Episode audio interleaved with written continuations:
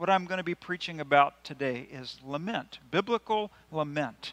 Uh, we find in the Psalms about 50 Psalms that are focused on lament. Now, it's always great to go to a psalm like Psalm 100 that is focused on thanksgiving, but what do we do with those psalms that deal with pain, that deal with heartache? Well, in many ways, we can relate to them because we look at our lives and we know that, that we can either look back and see seasons of pain, heartache, and struggle, or maybe we're walking through one right now. In fact, just over the last week, we've had members of our church family who have lost loved ones. And in one case, uh, it was a, a relative who was in her 30s, mid 30s, young mother who passed away. Uh, in another case, it was a, a mother, a grandmother in, in her early 90s, but who had been suffering from, from dementia. These are, these are reasons for, for grief, reasons for heartache and pain. Other members of our church family received some diagnoses this week, one including cancer. Others that have had tests that, that, that have been taking place. And I heard about some that are going to be taking place this upcoming week. This is, this is life in a church.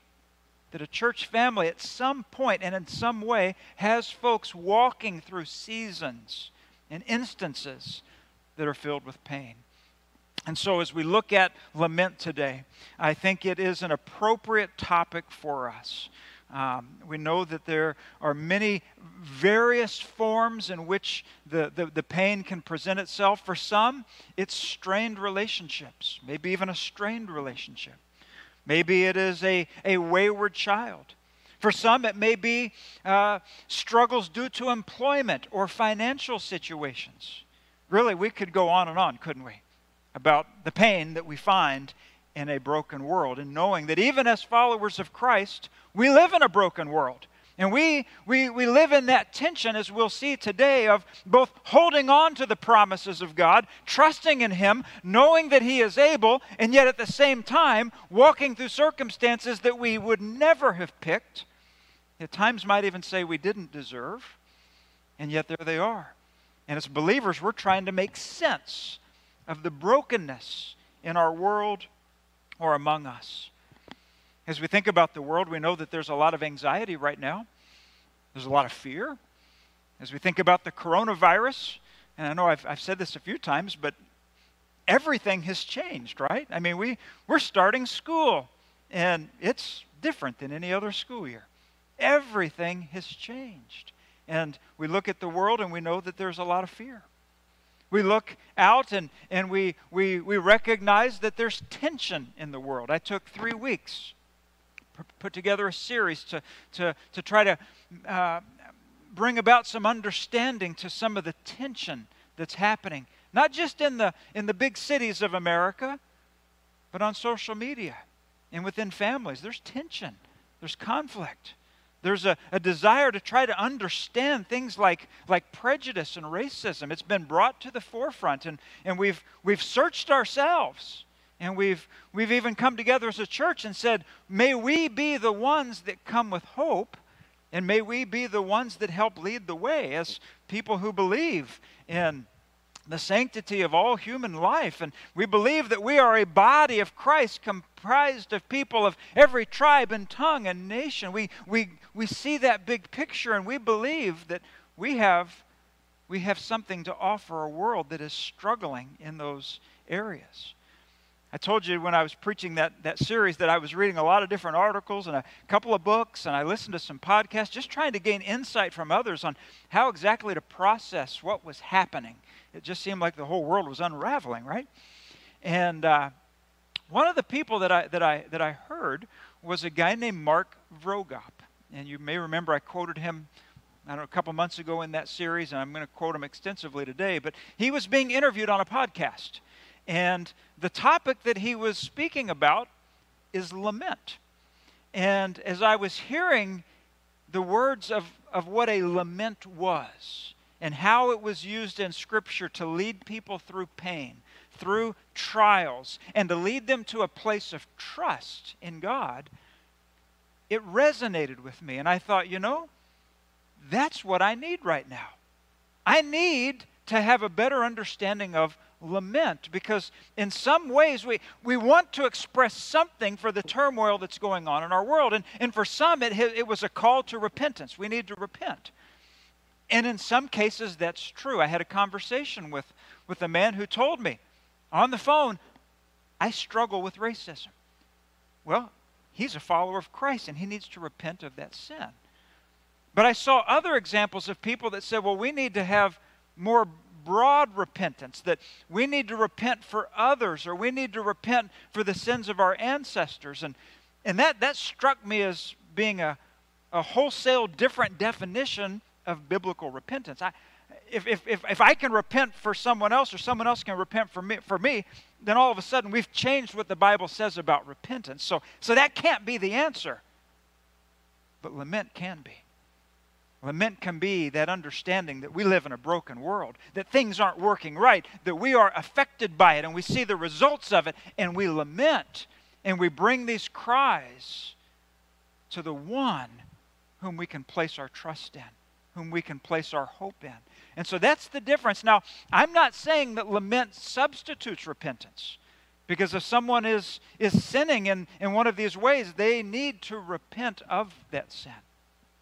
Nor am I saying that, that lament takes care of everything in the sense that if we need to work at rebuilding a relationship or if we need to work for, for change in a particular manner, that we still are responsible for that. But I do believe that for, from a Christian perspective, lament is appropriate for the day we live in. And beyond that, as we're going to see today, I think it's a missing ingredient, a missing ingredient of prayer for many of us throughout life. And I'll be the first to say I have not really understood lament in the ways in which we're going to be looking at today. It's something that, that, that I've been learning and that I, that I hope is, is, is an encouragement to you and something that, that you will find as a resource, uh, not only when, when you are walking through pain, but when you ask the questions, when you ask, what, what do I pray about? How should I respond? How should I think about this? Or, how do I come alongside my friend, my brother and sister in Christ, a relative, someone who they are the ones that are walking through this painful experience? And we know what that's like to come alongside and say, I have no words. I just hope I don't say the wrong thing, right? I mean, because that's always a possibility. Say the wrong thing or to offer something that's more trite or, or just isn't fitting. But lament, I'm not saying that it necessarily gives all the right answers, but it does offer it does offer a way in which you can pray for someone, a way in which you can offer hope to someone. And so I, I, I, really believe that as we dig in and we look deeper at what lament is, that for some of us today, it's going to change the way we think about suffering. For some of us today, it's going to be an invitation to pray about something that maybe we've grown silent on, maybe we've given up on, maybe we've become disheartened or frustrated, and we just don't know. Well, God has given us a treasure in His Word. And a full one third of the Psalms deal with lament. And maybe that for you today is something that you can have to hold on to and see that it provides not only a framework for those questions that I just mentioned, but it leads you to what is an anchor for the soul. So let's begin. First point this morning is lament defined. And by the time I'm done with this section, you're going to think I've given about 20 definitions, so I apologize for that. I'm just trying to bring context and, and, and uh, different aspects of what lament is. When you get right down to it, lament is a loud cry it's a, it's a passionate expression of grief. It puts voice and words to emotions that people are feeling as they walk through pain, suffering, and the questions that emerge in those seasons. Laments can be personal, something that I myself am walking through. It can, it can, it can be for a family walking through something together. It could be for a church family just think of some things that we as a body have walked through together where we may not have called it lament, but that's really what we were doing. We were lamenting together. And then you can broaden that out to a community, to a city, to a nation. All of these are appropriate, and we find examples of in the Psalms. I mentioned the name Mark Vroegop, a pastor from Indiana who I heard on the podcast. I looked up a couple of his books on the topic of lament, and here's one that I have used extensively in the message today. So I want to be clear about that, and I also want to offer it to you as a, as a recommendation. It's called Dark Clouds, Deep Mercy Discovering the Grace of Lament. And so that's for, for what I've seen, and I know that there's some other books out there that I'm still needing to, to, uh, to look into, but this one, uh, because of the introduction I, I got of him, has really been helpful for me. And so a lot of what I'm sharing today, I'm trying not to do a book summary, I promise. I really want it to be a sermon, but I want to give credit to where I have learned and how I have been personally impacted by uh, the structure in which he frames a lament. It's really something that has been helpful. Let me give you a couple of extended quotes from him. He says, Lament is a prayer, a statement of faith. Lament is the honest cry of a hurting heart wrestling with the paradox of pain and the promise of God's goodness. Christians affirm the world is broken and God is powerful and he will be faithful. Therefore, lament stands in the gap between pain and promise. He says to cry is human, but to lament is Christian.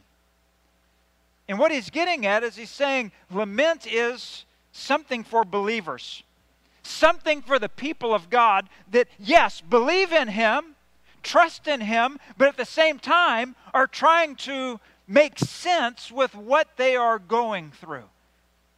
And sometimes that making sense is more a form of, Lord, this doesn't make sense.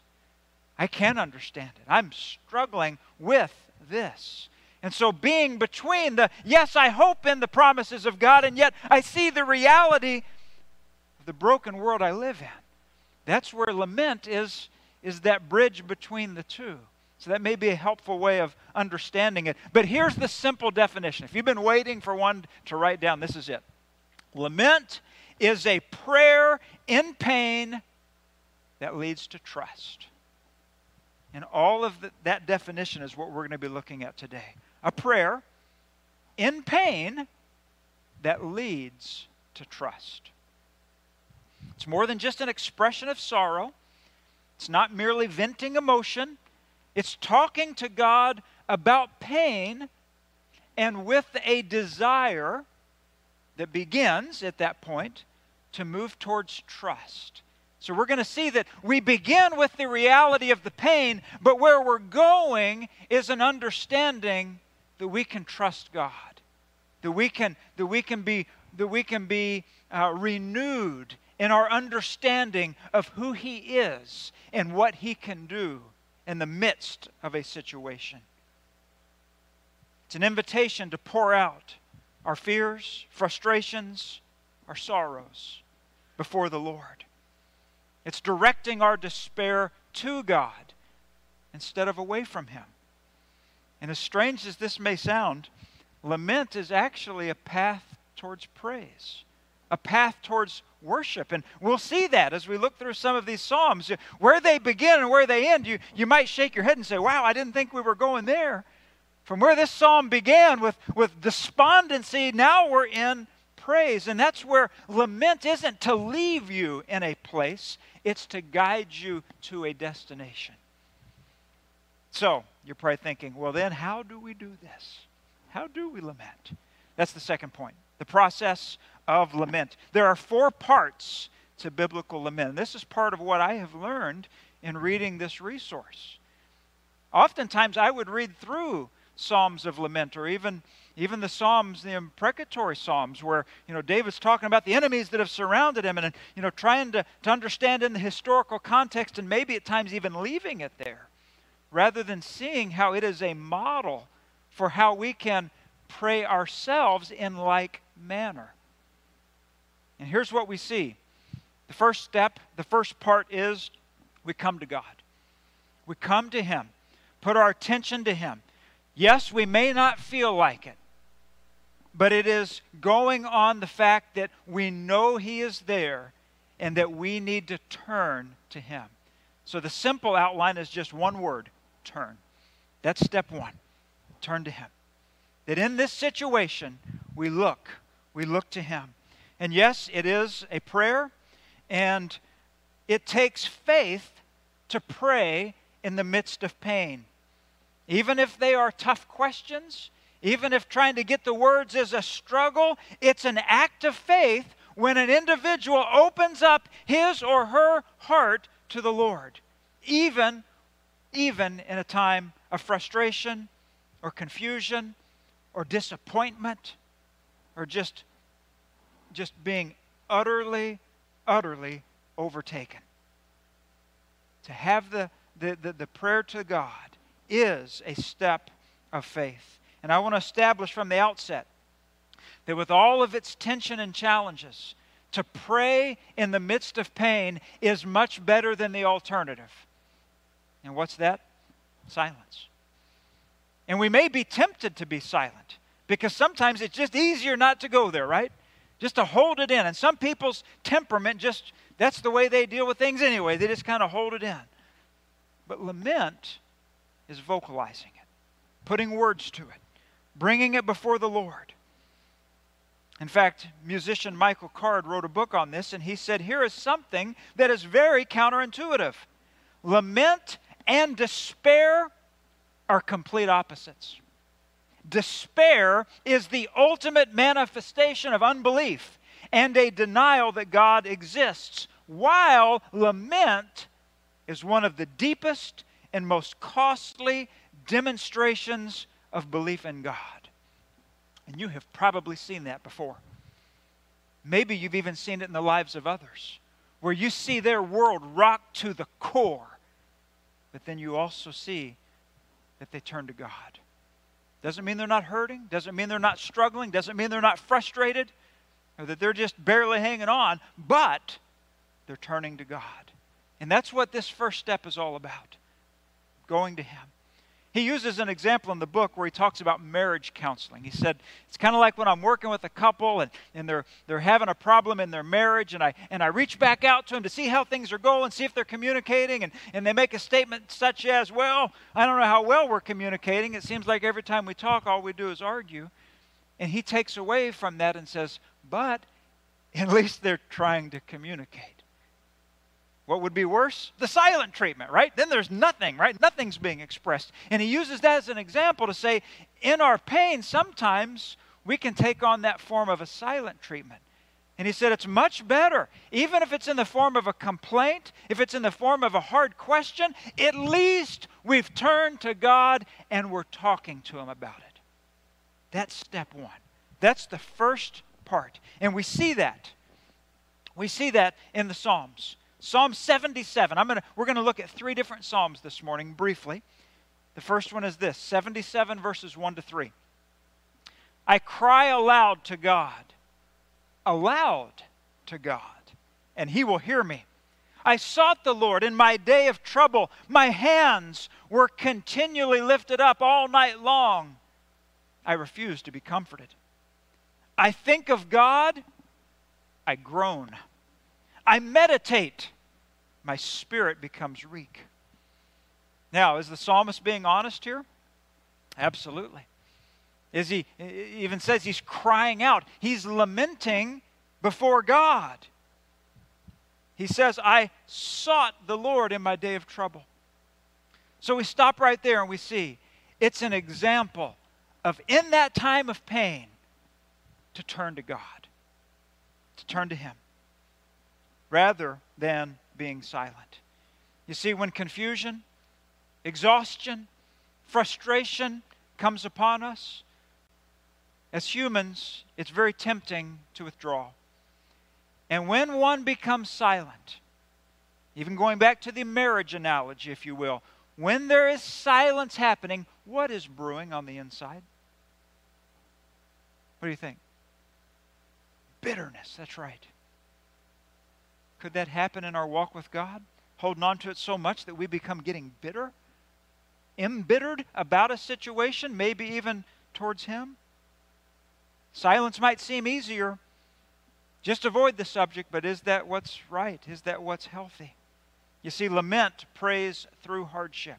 Even though the hope may feel very distant, lamenters are reaching out to God. Think of it this way lament is opening a door to show you a path towards trust. Here's how Mark Vroegop says it He says, It is a prayer that leads us through personal sorrow and difficult questions into truth that anchors our soul. So that's the first step. And that sometimes the first the hardest step is the first one, right? And so we have to we have to keep this in mind that there are times that we go on what we know, not on what we feel. And when we get into that situation, we know we need to turn to God. That's the first step. It leads us to the second one. Part two, we complain or cry out to God. Simple outline the word complain. And when I first read through that, I thought, oh, I'd like to come up with another word. Just seems strange to, to use the word complain. You know, we don't want to be complainers. You know, that's not, not necessarily an attribute that we, that we look to with, with, with fondness, not something we encourage. But yet, as you stop and you think about a complaint, a complaint is an observation about something that's not going the way it was expected. Or maybe it's, it's going in a way that is, that is unfair, it's not right. And so it's it, this word complaint isn't meaning a prideful, God, I deserve better than this type of, of complaint. It's an honesty of just saying, this is what I'm dealing with. I'm going to verbalize it. And so in that context, I'm comfortable using the word complain, particularly when we read in the Psalms and see an example of how to do that. But I, I would say it should be surrounded with humility. We'll talk about that in just a moment. But that's the second step. Mark Vroegop says, when it seems that injustice rules the day, lament invites us to talk to God about it. Instead of stuffing our struggles, lament gives us permission to verbalize the tension. Again, we want to come with a, with a, with a humble heart, but the other side of it is it's honest that we're being honest before the Lord. And, and if, if it's reassuring to you, we should probably be reminded that God already knows what we're thinking, right? He already knows what, what, what's there. And so for us to verbalize it is that next step in being able to identify what's here and how we then can move on to the next steps by really identifying what the issue is. Let's look to Psalm 13 for an example of that. See if you hear a complaint See if you hear a question. Psalm of David How long, Lord, will you forget me forever? Wow. Has anybody ever prayed that before? How long will you hide your face from me? How long will I store up anxious concerns within me, agony in my mind every day? How long will my enemy dominate me? Now let's just ask Has he turned to the Lord? Yes. Do you sense complaint here? Yes. There's honesty there. Now, we, we, we have to ask ourselves now, did God really forget the psalmist? No. But did the psalmist really feel that way? Yes. And some of you were like, yeah, I, I've been there. I went through a season where I wondered if, if, if God did forget me. Did he set me on a shelf somewhere? This, this is the honesty. Um, look at verse 2. How long will I store up anxious concerns within me? Agony in my mind every day? Has anybody had a season like that? You see, this, this is the honest situation of the psalmist, and he's, he's bringing it in the form, really, if you look at it, in those two verses, there are four questions. He's bringing questions before the Lord. And so, again, it's part of the communication to bring it out there. The late James Montgomery Boice said about these kinds of questions it is better to ask them than to not ask them. Because asking these questions sharpens the issue and pushes us toward the right positive response. As we ask these questions to the Lord, it is helping us identify the issue at hand in a way that will then lead us to know how to approach the Lord next. We're expressing our disappointment, but we're moving towards resolution. Part of the complaint is just the frustration of we know who God is and we know what He's able to do. And yet, this is what we're walking through. But we're not to stay here. We bring the complaints before Him for the purpose of moving us toward Him. We allow the honest opening of our souls to become a doorway to the other elements. So let me just be real clear. We don't just stop here and say, okay, I've lamented. No, lament keeps going. This is only step two. Turn, complain, ask. That's part three. We seek comfort and help from God. Now, many of us are going to be a little more comfortable with step three because that's how we view prayer. We come and we ask. But notice what it's taken to get us so that we are now asking about some very specific things and how we are focusing upon the character of God and what He is able to do, what He can bring in terms of deliverance. We talked last week in our message about the intensity of prayer, the frequency of prayer.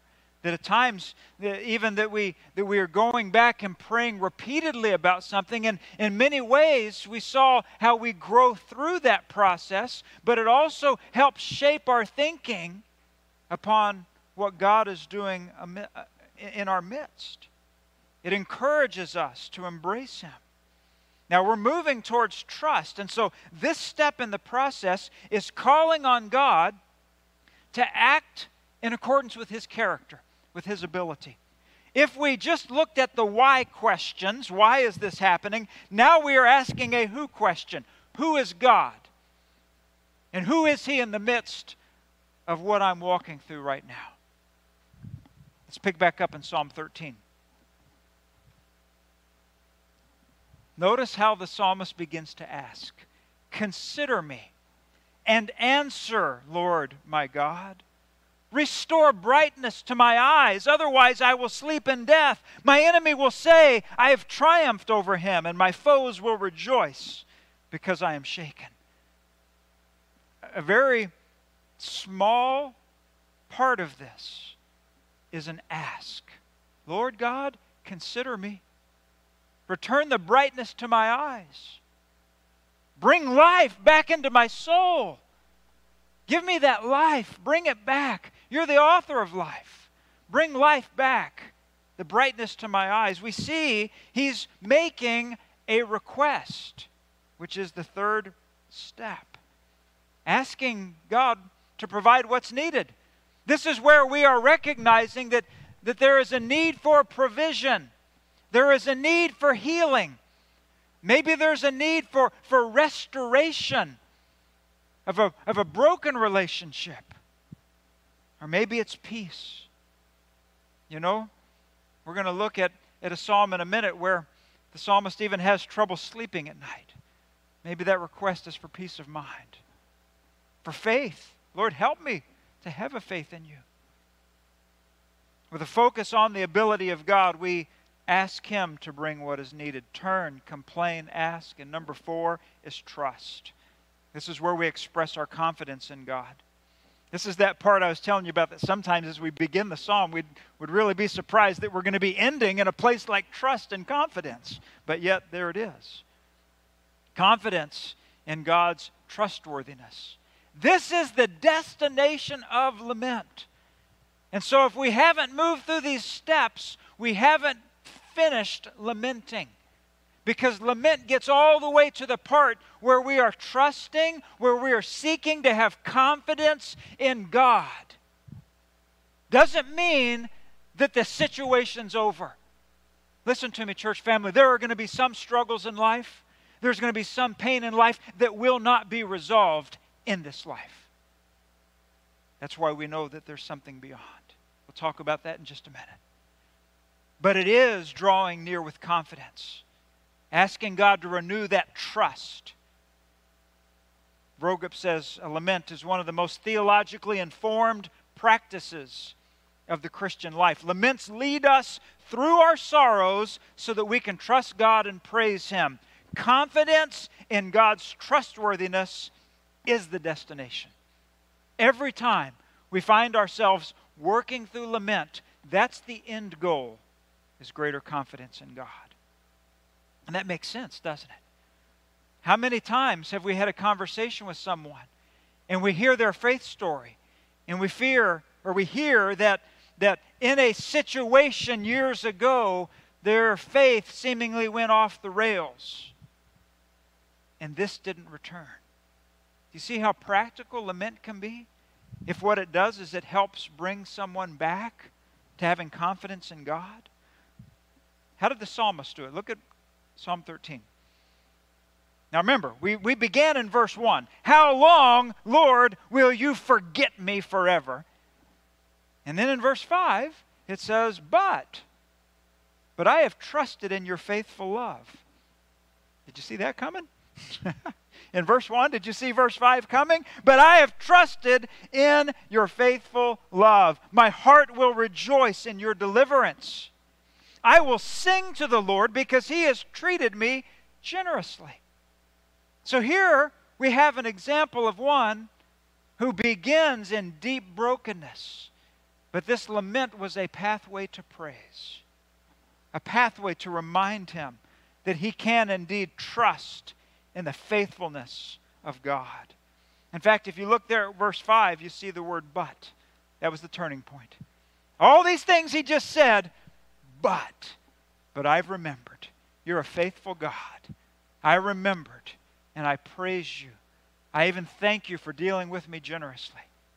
Rebecca Eklund says the prayer of lament rejoices in God's saving actions in the now and hopes urgently for God's saving actions in the future, the not yet of the eschatological timeline.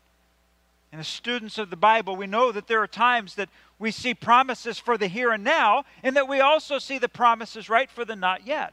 She goes on to say, Those who lament stand on the boundary between the old age and the new and hope for things unseen. Think about that. We know that what we are experiencing now is not all that God has intended. We know that there's more that He's promised. Now, we know that we've already been the recipient of promises, right? We know we've been set free. We know that we've been redeemed. We know that we've been forgiven. And yet we're still dwellers here in this time that may feel like desert wanderings, knowing that there is still something else ahead. Thank God there's something else still ahead. We can gather together at times like funerals and we can look at the coffin and say, This is not the end. Because He has risen from the grave, He has triumphed over death. He has promised that He is going to prepare a place for us. In fact, I was in a funeral this week and someone speaking in the funeral a word of eulogy referenced 1 Corinthians 2 9. What a timely, perfect word for a verse like this. But as it is written, what no eye has seen, no ear has heard, and no human heart has conceived, God has prepared these things for those who love Him. How do I even explain that verse, right?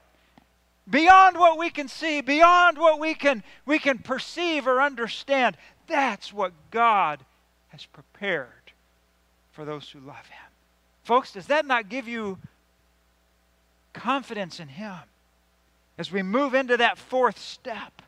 To know that this, this is a destination of trust. In fact, Vroegop said through all the, throughout all the Psalms of lament, there is this consistent destination of trust through all the pain, the questions, the unfair treatment at the hands of others, and the injustice, lament leads us to a place of worship.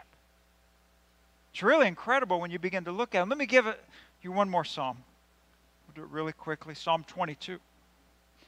You may remember this is one that our Lord quoted when he was on the cross. My God, my God, why have you abandoned me? You may know the more familiar way. My God, my God, why have you forsaken me? Why are you so far from my deliverance and from my words of groaning? My God, I cry by day, but you do not answer. Is there any complaint here? Let me just ask you. By night, yet I have no rest. Look at verse 3. Will you just look at verse 3? But you are holy. Enthroned on the praises of Israel. You think, wow, that's a turning point right there. Now, your version might say yet, yet, or but. That's that bridge. That's the turn from why have you abandoned me to this is what you've done. You are holy, enthroned on the praises of Israel. Our fathers trusted in you. They trusted and you rescued them. They cried to you and were set free. They trusted in you and were not disgraced. Now, let me ask you, church family, what is he referencing right there? In the history of Israel, what point in time is he referencing back to in these verses? What is it? The Exodus, that's right. The Exodus. God's people were in bondage. They were in slavery. They were under the yoke of Pharaoh and the Egyptians. And God miraculously brought them out of that situation, set them free, split the sea, took them to the desert, provided food, gave them water. All that they needed, they had. And what's the psalmist doing? He is reminding himself of God's faithfulness. Now let's just stop for a second. And I want you to think. I guess it would be appropriate for us to stop and think about, about uh, the Exodus. But can you think of another event? A more significant rescue that took place? Can you think of what we can look back on as New Testament believers? The cross. At the cross, we can say, He came. At the cross, we can, we can hear the words, It is finished. At that cross, we can be reminded, Greater love hath no man. And when he laid down his life for a friend. You see, God's demonstrated that. He's brought about restoration, He's brought about redemption. That's our but yet moment right there that seasons these prayers of lament and leads us, maybe painfully slow, but nonetheless in the way of moving towards confidence in, in God once again. Those are the four steps turn, complain, ask, and trust. By the way, that's our outline for next Sunday. As I said, we're going to pray prayers of lament. And maybe for some of us, that's exactly the type of prayer that we need to further strengthen our worship, our confidence in God, our trust in Him. Well, I got one final point. It's a short one, I promise. Times for lament. Times for lament. I want us to consider when is lament appropriate? Well, the short answer is this when someone is grieving or hurting, lament is appropriate. Again, what did we say at the beginning? Lament is a prayer in pain that leads to what? Trust. So if someone's in pain, lament is a tool that God has given us. In the book, Vroegop said life is filled with a variety of suffering. Pain comes in many forms. Lament speaks into all the sorrows of life, no matter how small or big. Sorrow could enter your life because of unfulfilled longings, loneliness, an ailing body, or an unfair supervisor at work. It could come in the form of a job loss, financial struggles, a broken engagement, or ongoing conflict in a marriage. Our hearts can groan under the weight of infertility, cancer, a failed adoption, an adulterous spouse, or wayward children. The longer we live, the more pain we see. Is he right about that? The longer we live, we see the brokenness. We see the results. We see things like addiction. We see the aftermath of temptation and sin and all of those things that just that just discourage and frustrate, break us down. That's when lament is appropriate. And by God's grace, He gave it to us. A third of the Psalms as examples of how we can come to Him honestly. So let's make it personal as we close. When you look at your own life, is there reason for lament?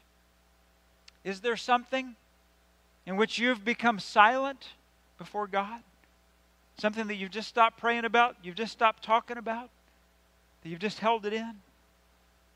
Or maybe lament is that vehicle for you to go before the Lord, to know how to navigate the space in between the pain and the promise.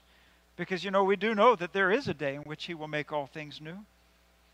Now, of course, we're still in the, we're still in the desert. We're, we're, we're, we're, we're going towards the promised land, but we're still walking through those struggles. I read Revelation 21 4 this week. Describes that time in which God will wipe away every tear from their eyes. Death will be no more. Grief, crying, and pain will be no more because the previous things have passed away. Do you think there'll be any lament prayers in heaven? Doesn't sound like it. Doesn't sound like it based on Revelation 21. There's no more grief, no more crying, no more pain. But for now, what do we do? We hold on to the Lord.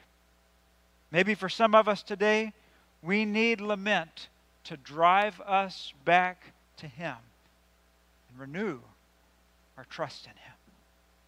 Would you bow with me as we pray for one another? and as we go before Him. I invite you to begin your prayer time now. Maybe as I've been preaching today, something or someone has come to your mind. Maybe a situation, maybe an experience that you've walked through or that you're still processing. Or maybe you've had someone else come to mind and that you could pray for them. You could pray for, for God to, to draw near to them. Whatever it is that the Lord has placed upon you, however it is that He's working, would you respond to Him? Heavenly Father, we thank you that you are a loving God, that you are a faithful God, that in the treasure book of the Bible you have given us the tool of lament so that we can cry out to you in a time of heartache. So, Lord, would you hear the prayers today?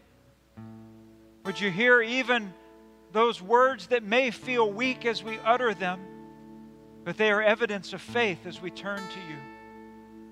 God, would you help us as we pray through the brokenness of this world? As we look around and we see how even this earth is longing for redemption. As we see people around us that are in need of your healing touch, of your salvation. God, may you do your work here within our congregation today. Here in this room or scattered throughout the city today, Lord, may you meet us where we are. And may we cast our eyes to you. Help us.